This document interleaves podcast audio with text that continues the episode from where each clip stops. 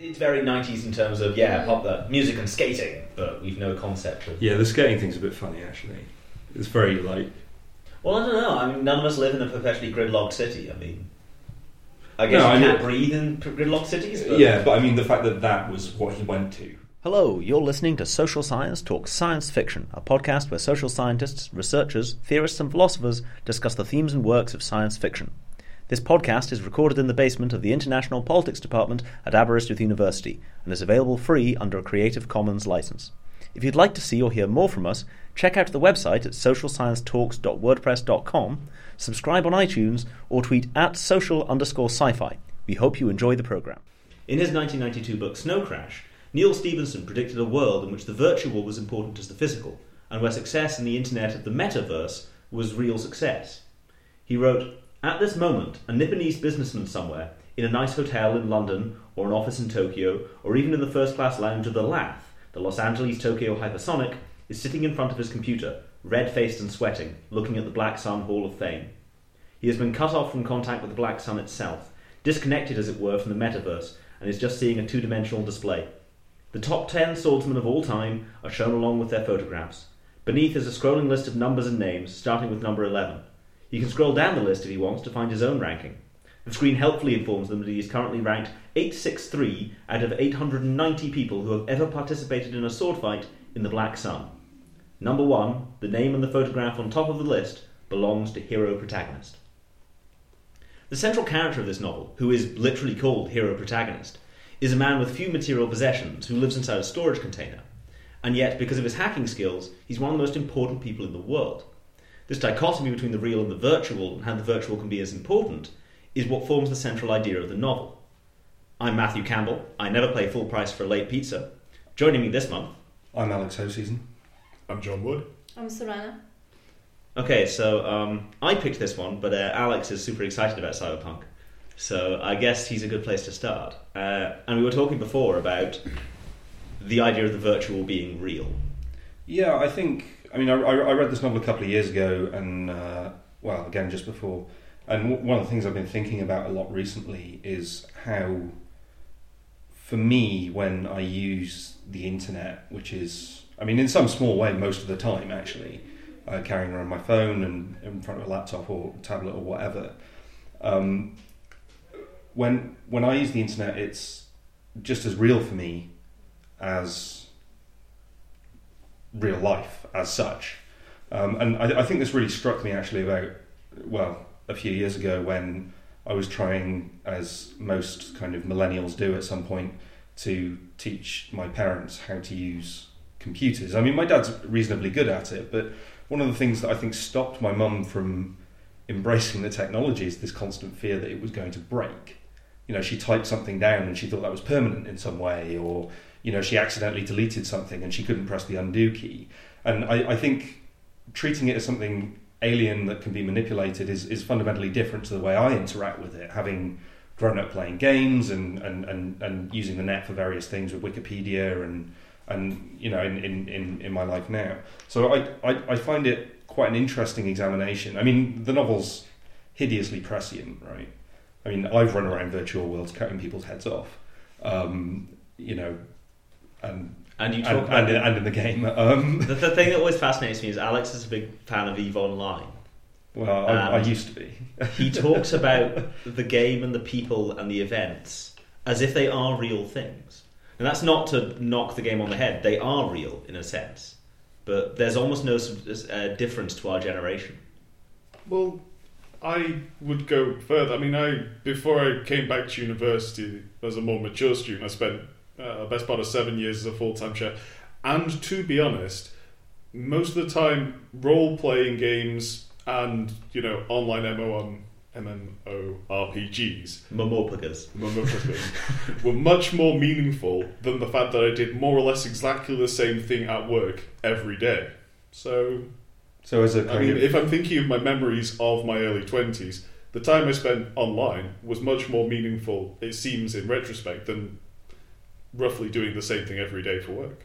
Yeah, I, th- I think one of the things that strikes me with this kind of way of interaction, and, and I've brought this up at conferences before, is there's a lot of people that talk about games and online interaction as, and um, through games and, and, and other forms as kind of um, ways of making allegories for things in real life. So we talk about games like Grand Theft Auto promoting violence and all of that kind of thing, and uh, Call of Duty, or you can mow down loads of Russians, um, or there's a game where you might blow up a real city, right? London gets destroyed, and people will say, you know, what does this mean? You know, what are we teaching our children to be or do?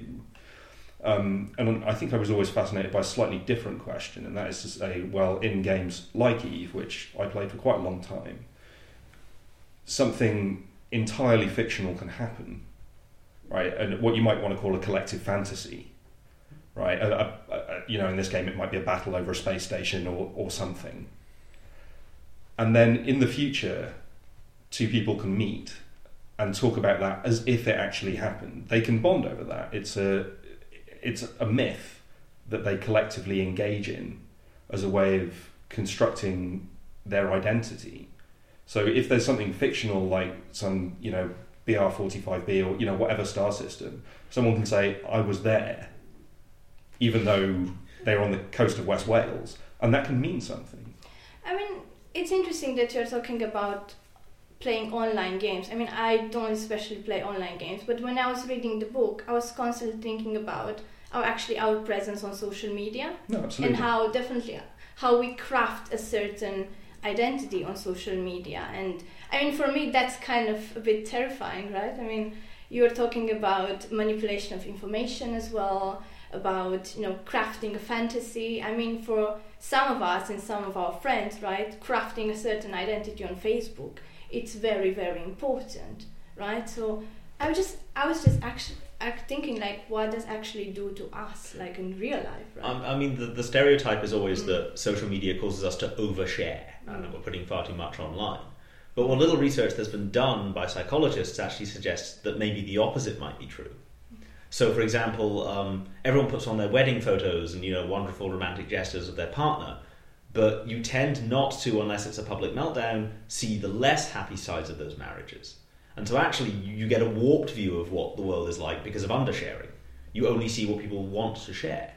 Yeah, I think there's a big difference between how these things actually Mm. work and what people, you know, the kind of, if you like, a kind of conservative critic might say could be the problem. But I, the point is, these things come with entire languages. You know, these don't have to be games. I remember when I was, I don't know, 14, 13, 14, something like that. You know, I used to use MSN Messenger Mm. or AOL Chat, um, AIM, or you know, the Yahoo equivalent. You know, Mhm. whatever IRC and and things like that. They have entire languages right? And and one of the things you see a lot in the book is that one of the characters, who's a kind of hip teenager, YT, she is constantly disturbed whenever she's with old people and they're talking about things in, in, in the wrong way or they're talking about things in a slightly different way. My mum once texted me with a message about someone dying with LOL at the end. Thinking And what she meant by. LOL was lots of love. Mm. and I was thinking, Mum, that's horrible, right? um, but you know, these things change at an extraordinary pace. I think that. So we've been comparing worlds like Eve or Azeroth or Facebook, but I think that Snow Crash goes a lot further in that the metaverse and the Black Sun, which is their RPG tavern, basically. It's not just an alternate to the world; it has subs- it has overtaken the world. Right? It is that is where business deals take place.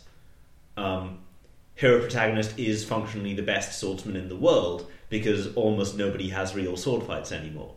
And there's a part in the novel where he has to work out in order to build up enough muscles to wield a real sword because suddenly physical combat's going on. So I think that the parallels with our own world actually run out, or at least they do so far in our world, in that we haven't quite got to the era where, okay, you might have a Skype business meeting, but you're still some guys in a suit in an office in New York talking to other people in suits in an office in Tokyo, rather than going to a third virtual place with different faces and different bodies and different clothes.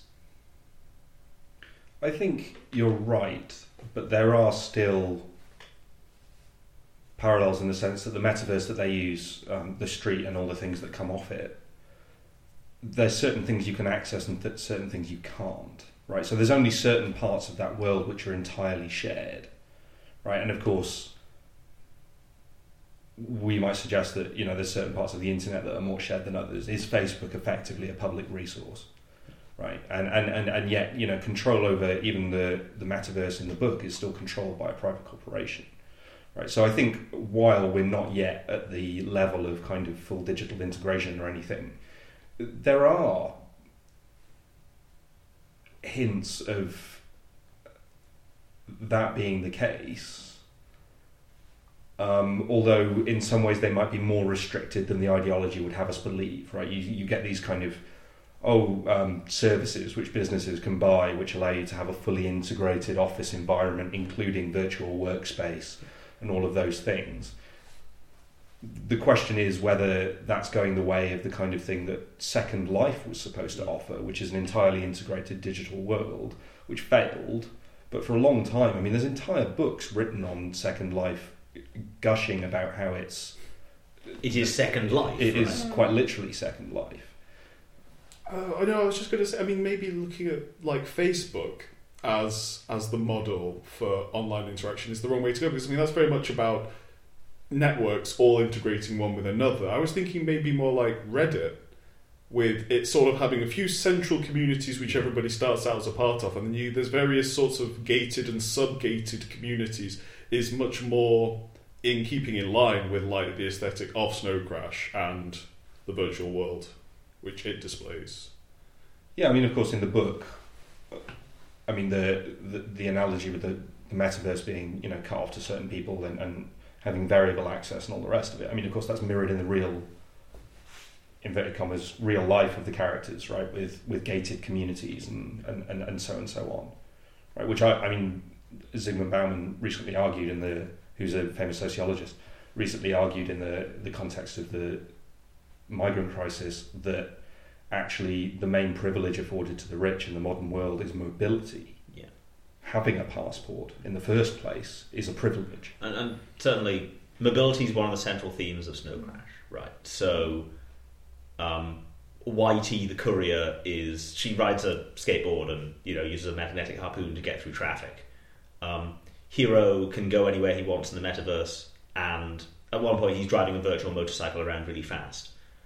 Um, pizza delivery drivers are one of the central ideas of the book, and you know they're legendarily quick, and everyone gets out of their way and it's people who can't move, such as the refugees on the giant refugee aircraft carrier that floats around the Pacific, whose movement is limited. And I think the world of Snow Crash, where so state power doesn't exist anymore, it's not territorial, and so instead it's a function of how mobile you are, how much you can move between communities, rather than your membership of one. Yeah, uh, but uh, YT has a special access, right, to most of the communities, right? I mean, her description of the the outfit is she has Yeah. different visas. Barcodes everywhere. Yeah. So, I mean, probably she, from my point of view, she's the most mobile. Yeah, I mean, I, I would say this is no different actually Mhm. from jobs supporting your visa. Um, you know, we have a lot of problems now with international students who pay some, you know, frankly, extraordinary amounts of money sometimes to come and study here. They're being trained in the UK, and yet the UK economy then gains no benefit from them because the current state of play with immigration law is that they then get thrown out because they can't earn some absurd amount of money. So I mean, this is a this is a real privilege that's afforded by organisations, right? Um, you know, at some point, the main kind of well, at least in terms of the action, the antagonist Raven is described as a sovereign state Yeah. because he has a nuclear weapon. Well, this is the he, he's one of the most powerful people in the world. He's homeless, but he has a nuclear weapon in the sidecar of his motorcycle. It makes him a, a nuclear power. But I think it's it's no accident that, of course, he's a Aleutian, and this is a while they're not stateless, they lack sovereignty over their own lands and their own fate. And so, of course, he's ahead of the curve when it comes to the post-state world in which he has to literally carry around his power with him. I mean, he's carrying his power with him, but isn't he actually working for um, Bob Al Rife? So, I mean, he's not as autonomous as you'd argue. Or at least maybe that was my impression from the book, right? Yeah, I think he describes at some Mm. point that he's effectively I mean, whether it ac- whether Their it would goals actually work out. Mm. But yeah, I mean, he says, well, it's a kind of alliance of Mm. convenience.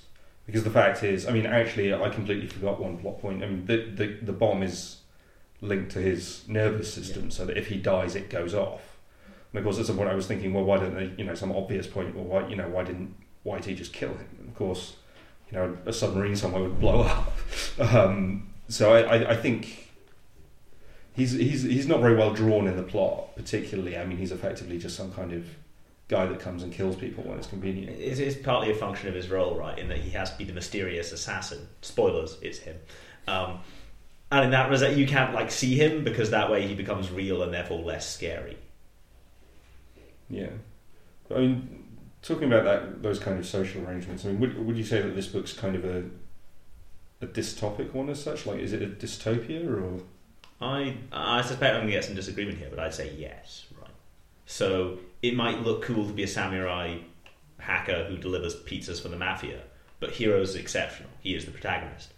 There's no, there's government drones who aren't happy. There's people who live in the burbclaves, the suburban enclaves, where the joy of their life is ordering a pizza because it's presumably the only thing in their world that works. Um, the height of success for the middle classes is running a small restaurant or other small business, and there's all these refugees on a giant flotilla tied to a disused aircraft carrier. However cool the virtual samurai are, that's the world for most people, and I think that's inherently dystopian. But I would argue that it's not especially dystopian because most people in the book seem not really to have noticed the fundamental shifts in the world because they, well, yeah, they live in bird but once they're inside their little bubble, they seem to live much of a similar suburban lifestyle to what they were living before. And the people who embrace the anarchic world outside of these zones of safety often choose to.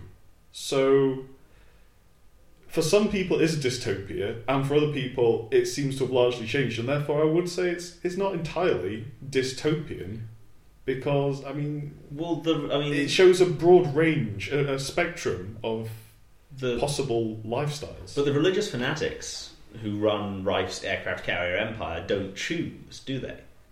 They're either penniless or they're brainwashed. Hmm. Well, You got me there to some extent, but I think there's a definite element of kind of a, a, a slightly different conception of class that you find in the book, right? In in, in the sense that there's there's economic second class citizens like the refugees in the book and the Aleutians and so and so on, but there's also digital second class citizens. That is people that don't have a good connection, right? And they come across in the metaverse as black and white, and they don't have access to things like the Black Sun, which is the kind of bar where all the cool people go and the, the architects of the metaverse go to hang out. Um, and so they, they quite literally don't have the ability to, well, it's a mobility thing again. They don't have the ability to move around in the same way. And, and you, you could even craft an argument from there that this is one area where our world has reached up with Snow Crash, which is that if you say don't have an internet connection, which many people don't, but 10% of this country still doesn't, and this is a first world country, well, then it's much harder to apply for jobs because councils are online. It's much harder to deal with your electricity bill or whatever the other bill is, so you'll get more fines. It's harder to do banking. And so we do have a basically an internet lower class emerging in the Well- sense that connectivity is this asset, right? Well, I mean, fun fact, right? The BT, um, the connection to Aberystwyth, the internet connection, um, has been oversold by hundreds of percent and won't be changed because students aren't classed as permanent residents. Now, I mean, that makes a geographical hierarchy in terms of infrastructure. Uh, I mean, not, not quite as serious as the one you're talking about, but I mean, in terms of when your job prospects and ability to network and everything else are a function of your access to information, then it does make a difference. I mean, is infrastructure something the novel ignores though? Because we, we don't learn how anyone's generating electricity, right? Not necessarily generation of electricity, but it is interesting that I think there's, particularly when it comes to roads and train lines in the uh, real life part, as it were, of, of, of Snow Crash. I mean, it, it, it talks about how there's several different lines all going the same way, run by different companies. Um, and they shoot at each other. yeah, they shoot each other on the way past. You know, so I think there's definitely an aspect of this um, refusal to, or, or things are built as a function of need for particular companies, and they consider that just a cost, right? But it also notes that up north, when Hero goes north to is it Alaska or um, the roads aren't lit, right? And, and and you know what's this a function of? Well, it's a function of the fact that there's no such thing as public goods, right? I mean, the government in this sense is is is a private company. Um, you know, one of the kind of funnier parts of the book is where he describes the kind of direction that the CIA took, and now the Central Intelligence Corporation. You know, when they realised that actually their best way for raising money was to sell information, it was one of the biggest stock offerings in history. Which is, of course, where we've gone with data sharing and social media, right? No, I was thinking about selling um, intelligence when I was uh, reading the book. I think it raised more questions for me about who owns that intelligence and how that intelligence is shared and, and distributed. I think I think that's a really more interesting question for me, like the ownership about of data and ownership of intelligence. Well, I mean, certainly from the character's point of view, that oh, they own their virtual selves, right? Mean, certainly within the text that the book uses, uh, heroes uh, hero's house in the metaverse is his house, and it's a thing he owns. Um, but this is a conversation Alex and I were having the other day. In fact, it must have been yesterday. That in our world, law can't quite keep up with the nature of the virtual world. So, in theory, we own our virtual computer games, but they don't exist anywhere, right? My copy of Half Life Two isn't doesn't actually exist. So, do I own anything? I was about to make a Half Life Three joke. Um, well, yeah, I think it's absolutely the case. I mean, actually, for I was looking through. Um, I would use the words for fun, but not necessarily. Um, a lot of the terms of service that my phone signed up to for Google's things, right? Mm. And you know, there are aspects of like uh, when, when you think about it. I mean, I, I was visiting Manchester the other day, which is a city I've not been to before, or at least you know not for any extended period of time. And I was walking around, and I'll tell you, you know, when it's got a reasonable internet connection, which it does in Manchester, my phone can do some pretty cool stuff, right? I can get directions that it then relays to me by audio while I'm listening to a podcast. Um, you know, I can set reminders so if I go back to my hotel room, when I go back to my hotel room, it'll remind me to do something in my hotel room. All of these things. Know, this stuff is always pinging around. But I mean, it's pretty incredible the amount of stuff that you agree to. No one ever reads the terms of service, right?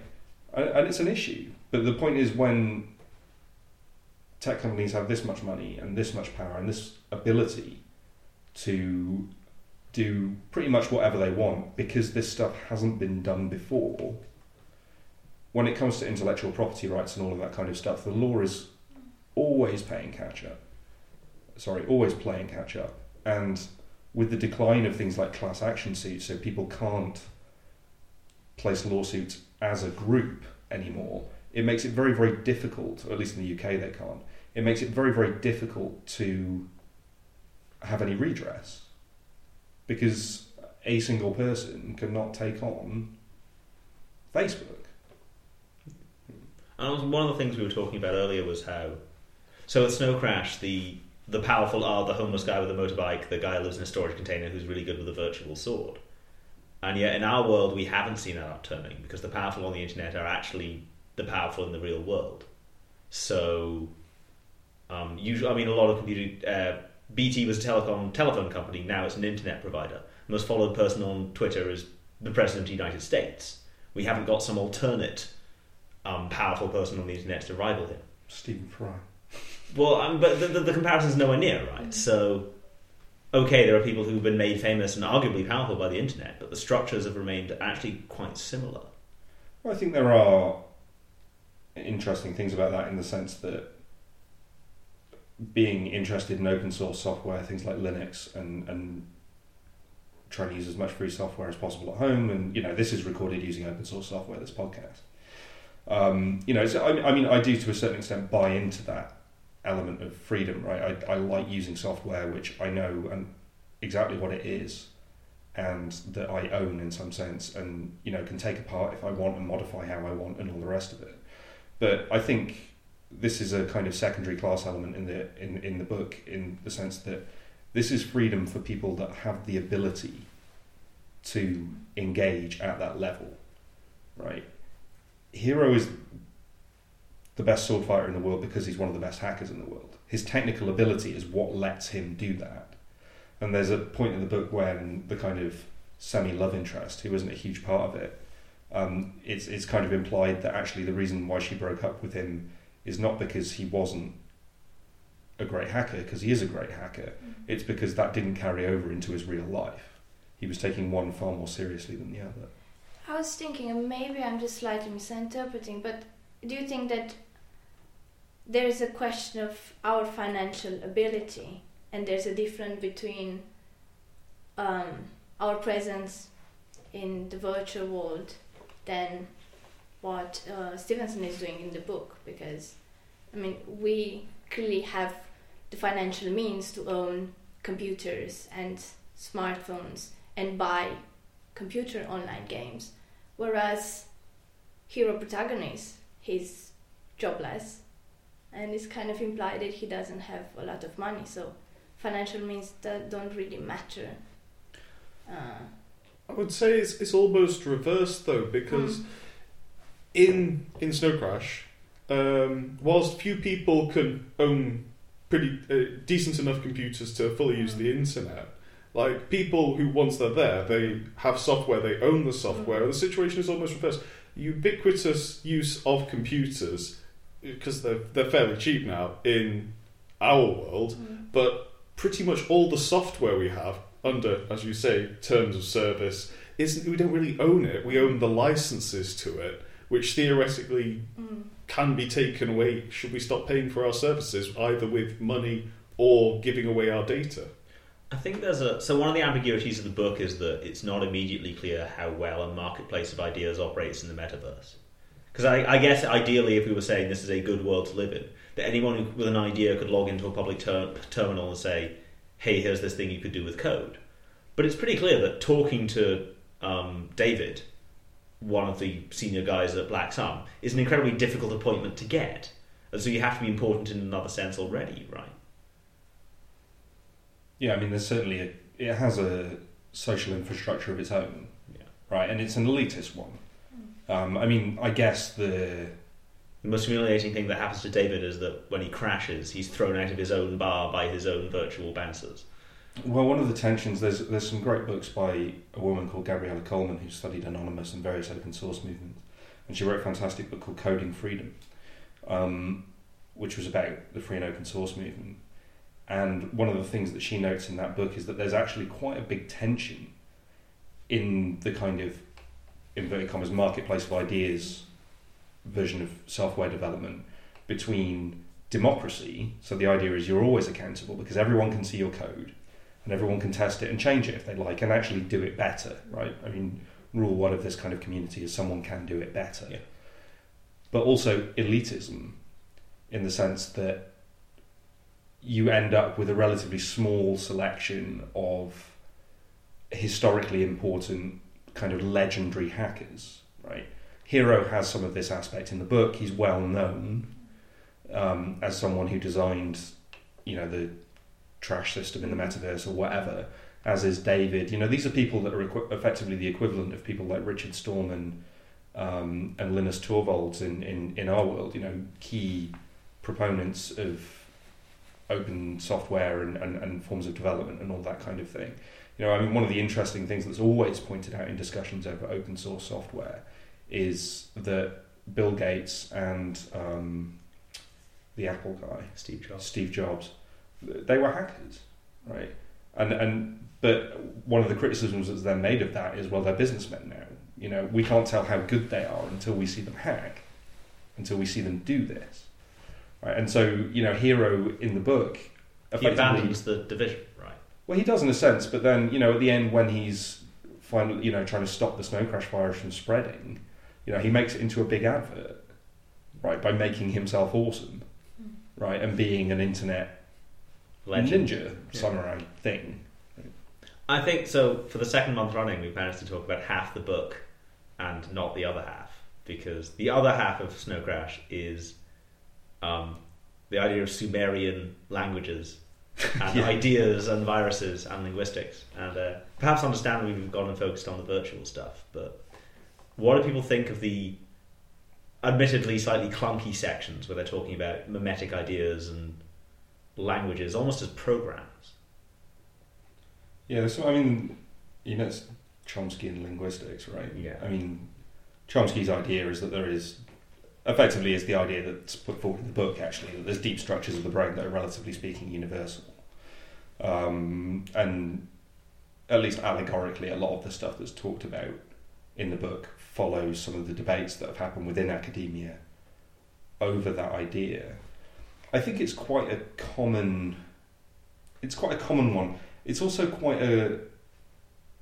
It's quite a contemporary kind of liberal ideology to me, in the sense that a lot of the way that these kind of big data companies see data and what that data represents is basically if you know enough, you can hack it, you can change things, right? And this is what Juanita effectively does in the book. She ascends to become, you know, what the book calls a neurolinguistic hacker, right? But I mean, effectively, that's extending the idea of hacking to other spheres. And actually, this parallels a development in open source software where, when they were trying to make free and open source software a legitimate enterprise and respected by the law so that it could defend itself in courts over copyright claims and all the rest of it, the attitude that was taken by people in the Debian development community and various other Linux distributions was that, hang on a second, law is a system. And if law is a system, then we can repurpose it and hack it. And it worked out really well for them. And that's how things like Creative Commons um, comes about, is by is through that kind of thinking. I think alongside Chomsky, it also obviously borrows from Dawkins, right? The idea that an idea can be a mimetic virus, that um, you can have an idea and you can pass it from human to human or animal to animal, and if it's useful, it will replicate itself, or it might get changed as circumstances change. The example in the book is that knowing how to make bread is a a virus or a shem, as it's termed. That once someone knows that, they could infect someone else with that idea, and because that's a very useful thing to do, they can pass it around. Now, certainly that follows the theory, but is that how language works? I mean, no, I was thinking that maybe because in the book, um, I think uh, one of the discussions between hero protagonist and librarian is that hero protagonist discovers that, well, um, the fact that um, the same issues were perpetuated were preventing people from thinking. So actually made me thinking that the fact that we learn more and more languages allows us to be more and more creative, right? Isn't it the purpose of the of the plot to make us think about this? Yeah, I think it's a. I mean, it's a balance, right? Mm. So you know, the argument is that effectively, and this is what it does to the myth of the Tower of Babel, right? So you know, people all speak the same language. They can build this tower together, and then something happens which resets that, and they're or, or, or you know they they're all speaking different languages, and then they can't cooperate, right? I mean, that's the fundamental thing. So I, I, I think that I'm not entirely comfortable with this way of thinking about it, but I, I think the story would be that to have a society and to cooperate with other people, which you have to when you come into contact with other people, there has to be some part of you which is the same as them, or some point of reference which you share, mm. right? And that's precisely what the virus does, right? It makes people. I think this is the idea behind the what in the book is called the metavirus. Mm-hmm. It makes people sufficiently similar that they can pass information between them. I mean, that's quite an interesting idea because, you know, along the kind of line that socialization is more about how you're brought up than the inherent properties you have, right? At some point, you know, your entire socialization process is about making you sufficiently similar to other Mm. people Mm. that you're able to refer to them in the first place. Mm. Because otherwise they're utterly unrecognizable. I mean, how does this kind of line up with epidemiology and, and all of that kind of stuff? So, so the thing we always shoehorn into the podcast whenever we can is my thesis because when I'm not reading sci-fi and talking about samurai, uh, I do global health security, and this uh, taps into the idea of well, computer viruses get their name from diseases, but they don't operate the same way. Right? They don't follow epidemiological rules. So I'm not entirely sure that the the metaphor is quite appropriate, but the example we were talking about earlier is, of course, the famous World of Warcraft one, where it wasn't a, most viruses will sit in your registry, or they'll try and get a particular detail off your computer, or they'll use a part of your processor to do a DDoS attack or something. But what's interesting with the World of Warcraft's blood disease problem was that it was a bug that went around infecting people, and not their registry or their processor or whatever. It was their avatar, and a word coined by the novel, right? So your character in this virtual universe had a problem which stopped you from playing, and this was bad because that's a world with social currency. You want to play to have fun and be successful and have power. And it was one you could pass on to other people by standing near them. And what was curious about this is that this computer virus did act like a normal virus. So people tried to quarantine their own settlements.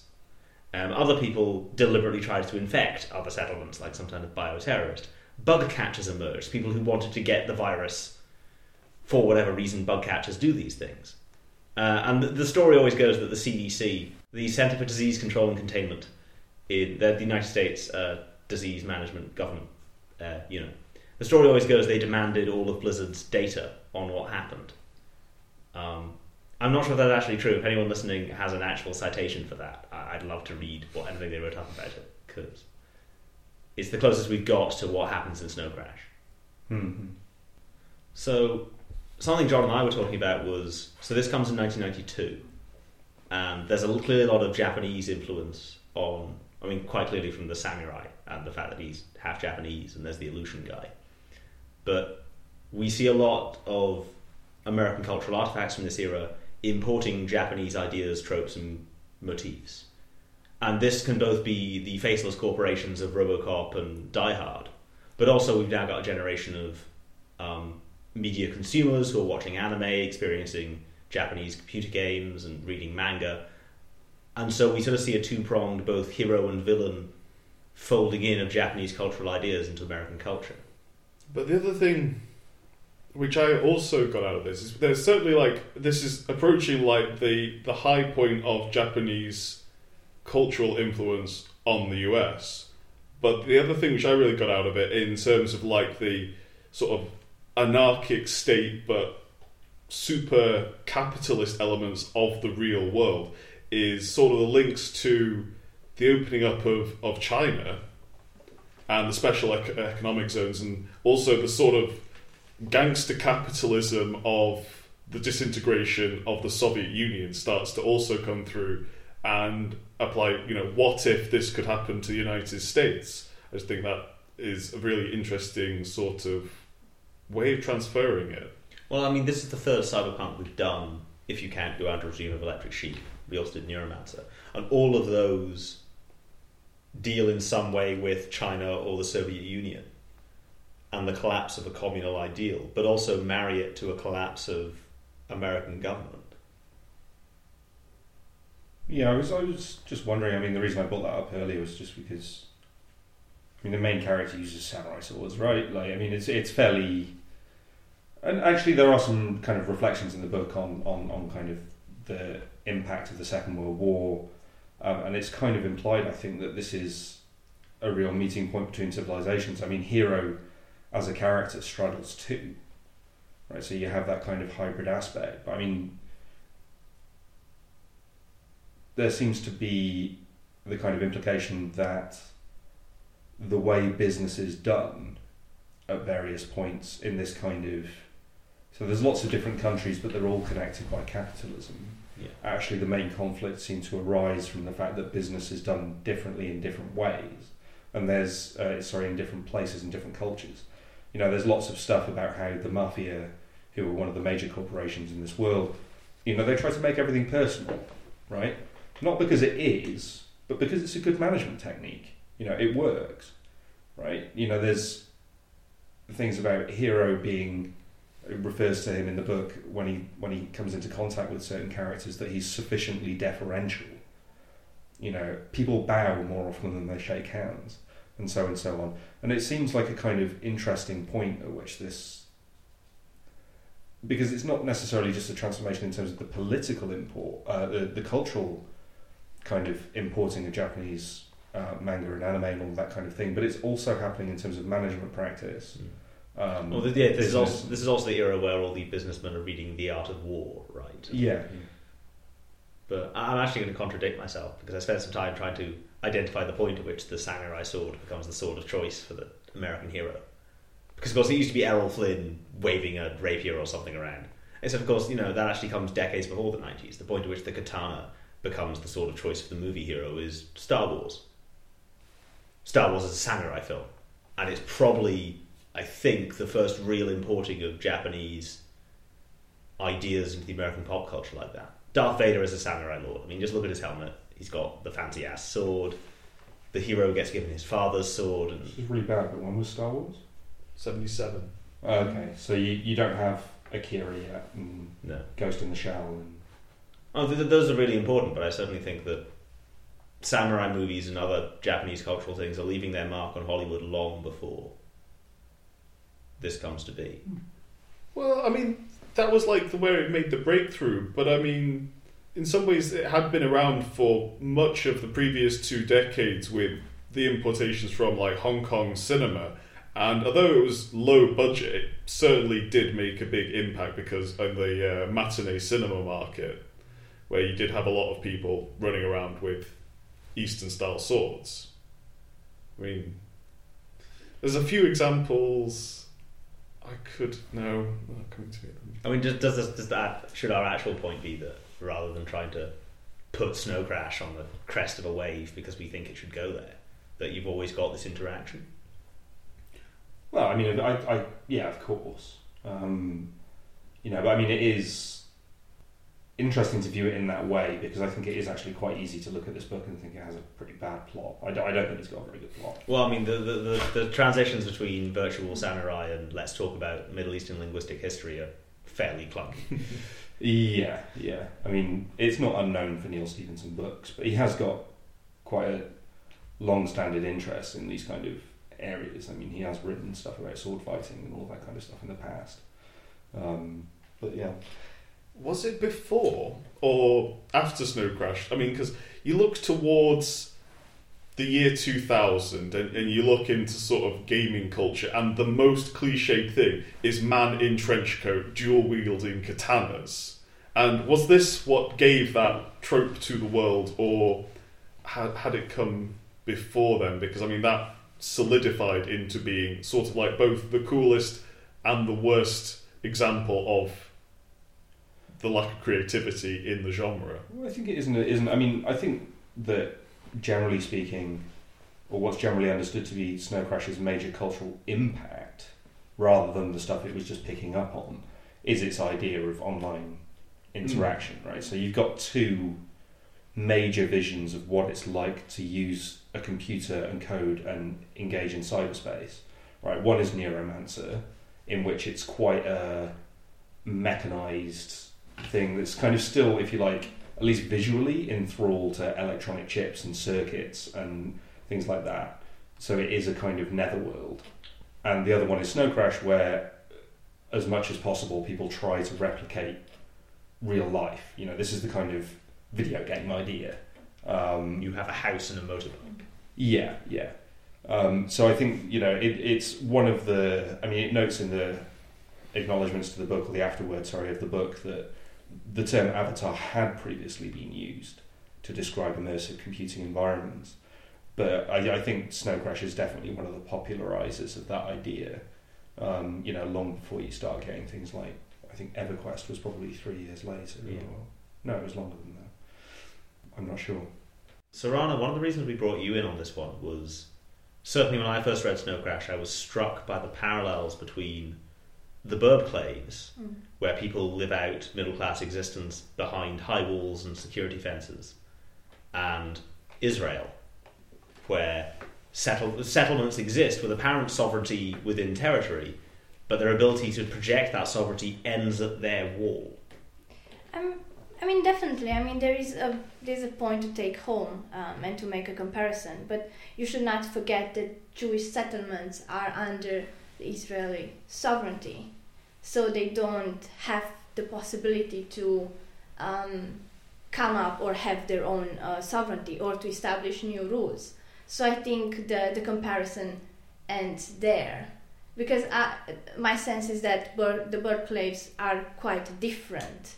I mean, the burbclaves have their own uh, constitution, have their own um, security services.